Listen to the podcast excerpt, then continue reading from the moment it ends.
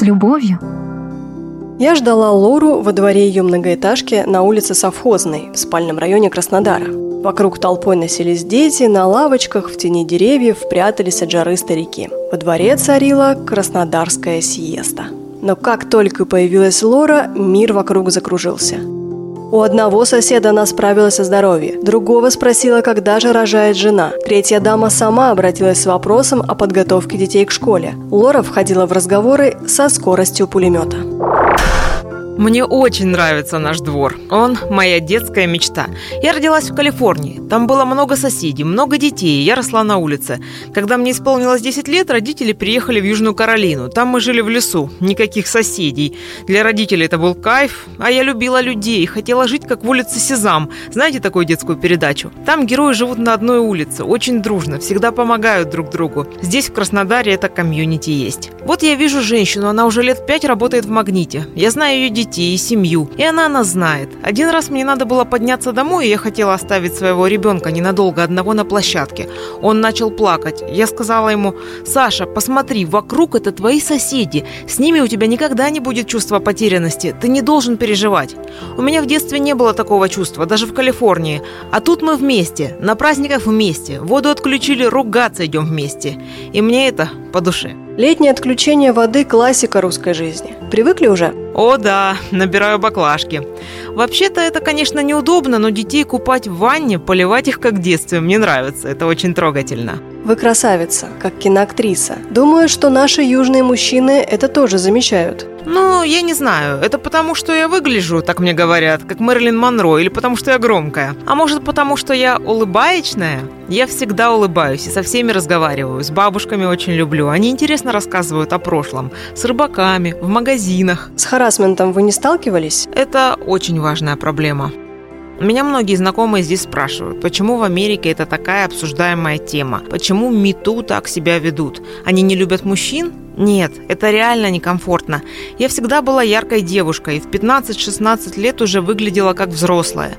И на моей работе шеф, коллеги, клиенты были неадекватны во внимании ко мне, и мне хотелось от них защититься. А здесь, в России, есть такой напор? Здесь я работаю репетитором, и у меня нет начальника, поэтому я не знаю, что должна делать женщина, чтобы продвигаться по карьерной лестнице. Но из того, что я слышу, у вас нет настолько острой проблемы. Для женщины здесь нормально надеть на работу облегающие брюки, которые подчеркнут ее фигуру. Считается, что она показывает свою красоту. В Америке такие брюки воспримут как сигнал, рекламу. Почему так, не знаю. Но одна мысль у меня есть. Когда у вас был первый женский космонавт, Валентина ее звали. Терешкова. Полетела в космос в 1963 году. А в Америке первая женщина-астронавт полетела в 1983. У нас еще 20 лет назад была такая установка в обществе. Женщина? Ой, пожалуйста, не надо. Это наш менталитет. Но сегодня у вас многие неправильно воспринимают воспринимают феминизм. Это не ненавидеть мужчин.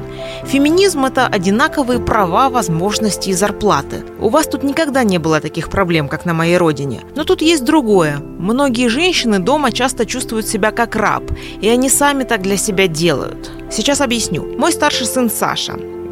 Как называется ребенок, который ничего не кушает? Малоежка. Да, мой сын такой человек. Я решила делать ему каждый день недели одинаковое меню, чтобы он привык. Понедельник – пицца, вторник – тако, среда – fried chicken, жареная курица, четверг – спагетти, пятница – рыба, суббота – большие сэндвичи, воскресенье – котлеты. Получается разное меню из разных стран. Суп постоянно мы не едим. Мамы в России говорят, что это неправильно, но я американка. Я к этому не привыкла, простите меня все. Хотя иногда я готовлю что-то русское. Борщ, солянку, плов. Очень люблю селедку под шубой. Обожаю окрошку. А я ее так и не поняла. Что ты? Это же мокрый салат. Вот видишь, получается, я в этом смысле больше русская, чем ты. Но я не понимаю вареную курицу, это же ужас. Есть тысячи пособий, как приготовить курицу, а вы делаете самое скучное и неприятное. Но я отвлеклась. О домашнем рабстве. Я очень люблю, но сама не готовлю пельмени. Их делают те, у кого есть время и кто думает, что жизнь требует жертв. Если ты сам не сделал пельмени, ты неправильная мама. Все, что сделано быстро, это некачественное, и детей так кормить нельзя. Готовить надо так, чтобы было больно. Только тогда еда будет полезная, и мама будет молодец. Нет, я такое не делаю. Давайте теперь с самого начала. Расскажите о своей семье и о том, как вы оказались в России. Мои предки по папиной линии из Германии. Они приехали в Америку сто лет назад. А по маминой род идет еще со времен Авраама Линкольна. Мои прапрадеды жили в средней части Америки и занимались фермерством. Папа у меня работает в сфере IT, а мама занималась консалтингом. Когда мне было лет пять, мы на время переехали жить в Лондон. Это было очень импрессив. Эти детские воспоминания очень на меня повлияли. И я хотела это чувство, жить где все другое, повторить. Думала, что поеду в Германию на родину предков, но потом я захотела в Россию. Когда уже закончила институт и поработала графическим дизайнером, решила, что все, пришло время, еду. Почему Россия? Она была как энигма, страна с тайной. Когда я была маленькая, в школе нам говорили, что СССР – это враг. Хорошо, что ты живешь тут, а не там. И мне было так интересно, а что ж там такого страшного? Я не верила и хотела узнать загадку России. В 90-х наши отношения потеплели. Помню, как я побывала в музее Space Center Houston, и там увидела, какая Россия сильная страна в космонавтике. Этот музей показывал, что мы можем дружить. Пусть будет конкуренция, но она помогает нам развиваться и работать. Это было чудесное время. А сегодня мое сердце разбито, когда я вижу, что происходит. Мне очень жаль. Это очень неправильно. Для меня Америка – это как мама – а Россия как папа.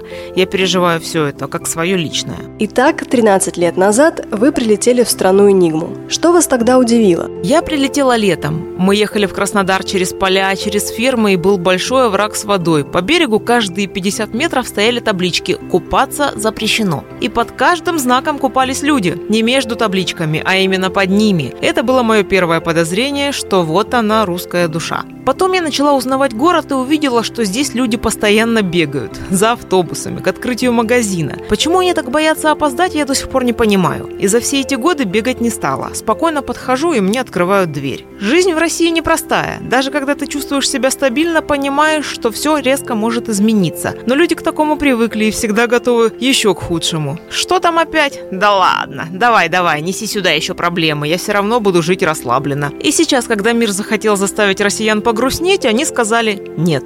Это тоже русская душа, которую многие не понимают. Наше с вами знакомство по телефону началось на бегу. Вы бежали на родительское собрание, я тоже спешила в школу. Но я занятая мать, вечно все пропускаю. А вы в школе чуть ли не живете. Что вы там делаете? Я занимаюсь волонтерской работой. Помните, я сказала, что хотела бы жить как в улице Сезам? И всю свою жизнь я строю так, чтобы помогать людям. У меня ведь очень удачная судьба, поэтому я хочу благодарить ее и отдавать добро обратно. Сейчас я отдаю свою любовь, силы школе, в материнском комитете. Наши дети – самое важное, что у нас есть. На каком бы языке ни говорила другая женщина, она любит своего ребенка так же сильно, как и я своего. Это наша точка соприкосновения. У нас в школе вначале были сложные отношения. Родители не могли понять друг друга, дети не дружили. Я не хотела входить в комитет. Думала, я глупая американка, не знаю тут ничего, не очень хорошо говорю по-русски. Но во время собраний, когда увидела, что люди не могут договориться, поняла, что я тут нужна. В Америке я работала в коммуникациях. Решать сложные вопросы мирным путем – это мой calling, призвание. И я стала ходить на собрания и говорить, мне важно ваше мнение, и ваше тоже, но давайте попробуем сделать так. Наш лексикон стал меняться, среда уже не такая toxic, и дети стали дружить. При этом вы работаете репетитором. Да, учу людей разговорному английскому. Пять дней в неделю по семь занятий в день. Поэтому у меня нет времени на делать домашние пельмени. Вы знаете и нашу систему образования, и американскую – что можете о них сказать? Я знаю, что в России ругают систему образования, которая у вас последние 20 лет. Много экзаменов, много бумаг у учителей, мало времени на обучение. Эти проблемы пришли к вам из нашей, американской системы. У нас там не только ЕГЭ, ОГЭ, но и каждый месяц контрольные работы. На учебу времени остается очень мало. Я в школе училась очень хорошо, но ни к университету, ни к работе не была подготовлена. Потому что в американской школе детей не готовят к настоящей жизни. И вообще, если в 11 классе ты знаешь, что такое глагол, ты уже молодец. Если не знаешь, ну ничего, ты ж старался. Когда я пришла на работу, оказалось, что я ничего не знаю и не умею. В России школьники к жизни готовы. Но есть и минусы. Учителя подробно не объясняют. Многое надо учить самому. То есть мне не нравится ни американская система, ни русская, которую я сейчас вижу. Советскую систему я не видела. Как вы выбирали имена сыновьям? Саша был сразу. Это международное имя. Второго сына я тоже хотела назвать международно. Роберт. Но муж сказал, у нас так зовут таксистов из Сочи. И предложил назвать сына в честь его любимого писателя писателя Даниила Хармса. Объяснил мне, что он абсурдный и некомфортный. И я сказала, я за. Мы все такие абсурдные и некомфортные. Ваш муж местный, рок-музыкант, насколько я знаю. Гитарист? Надо говорить басист. Музыканты, когда так говоришь, обижаются. Мы познакомились на рок-вечеринке. Я думала, дети будут говорить на двух языках. Со мной на английском, с папой на русском. Но поскольку папа у нас почти ничего не говорит, а мама говорит бесконечно, дома дети общаются на английском. А в школе, во дворе по-русски. А в чем разница между американскими и русскими мужчинами? Американские более эмоциональные. Мы позволяем им плакать. Многие думают, что они из-за этого слабее, но нет. Русские мужчины брутальные, но если у них копятся эмоции, они или ругаются, или бухают. Это проблема. Поплакать было бы лучше для здоровья. Вы рожали в Америке или здесь, в Краснодаре? В обычном роддоме? Даже интереснее. У меня тогда не было гражданства, и я рожала в больнице для, как это слово, не гражданец не граждан мигрантов? Наверное. И я не платила никому. Думала так, если врачи каждый день принимают детей, то они умеют это делать. Пришла и сказала, вы эксперты, я вас буду слушаться. После родов меня положили в палату с другими женщинами, и мы друг другу помогали. У кого-то ребенок плачет, кому-то звали врача. Мне такие взаимные помощи и общения нравились. В Америке я бы заплатила 10 тысяч долларов и лежала бы в палате 5 звезд. А зачем? Мне нужен здоровый ребенок и все. Врачи ко мне были очень добры, а женщины в палате говорили, это потому потому, что это американка. Но я думаю, нет. Это потому, что я готова была их слушаться и уважала их знания. У моего сына после рождения нашли артрит, и три недели мы лежали в больнице. Там была очень строгая врач, немножко страшная. Но я поняла, она любит не вас, а вашего ребенка, своего пациента. У нее достаточно знаний, чтобы его вылечить, и вам надо только не мешать. Я это обожаю. Последний раз, когда мы были у нее, я хотела сказать ей очень большой текст. Мне очень нравится ваше внимание к моему сыну, на-на-на, на-на-на. А как увидела ее, сказала только «Я вас люблю». Она не ожидала, мне кажется. У вас как-то был пост в Телеграме о том, что русские замкнутые, осторожные, всегда ждут плохого исхода. Можете привести пример из жизни? Давай. Мы в супермаркете получили купоны на хорошую скидку. Они действовали один день. Мы купили, что хотели, и у нас осталось 12 лишних купонов. Я подошла к людям и начала искать, кто хочет. Но люди мне не верили. Какая-то странная, дает свое. Потом одна женщина все-таки взяла купон. За ней взял мужчина, который раньше отказался. Такие поступки я стараюсь делать постоянно. Покупаю что-то для школы, помогаю соседям, людям на улице. Иногда меня считают странной или глупой, но в 98% случаев я вижу положительный результат. Я помогаю кому кому-то, он поможет еще кому-то, а потом добро снова вернется ко мне. В Америке есть такое выражение «paying forward» – «заплати вперед». Впервые я столкнулась с этим, когда была студенткой. Я стояла у автомата с чипсами, очень голодная, а денег не было. Какой-то человек заметил меня и дал доллар. Я обещала его вернуть, но он сказал «не надо». Я решила отдать этот доллар другому человеку, кому он будет тоже нужен. Так я живу с юности. И в России, где люди очень настороженные, живут трудно, в сложных условиях, эта передача добра очень нужна. Она нас всех поддерживает. А что вы еще поняли о русских за эти 13 лет? И сильно ли вы русифицировались сами?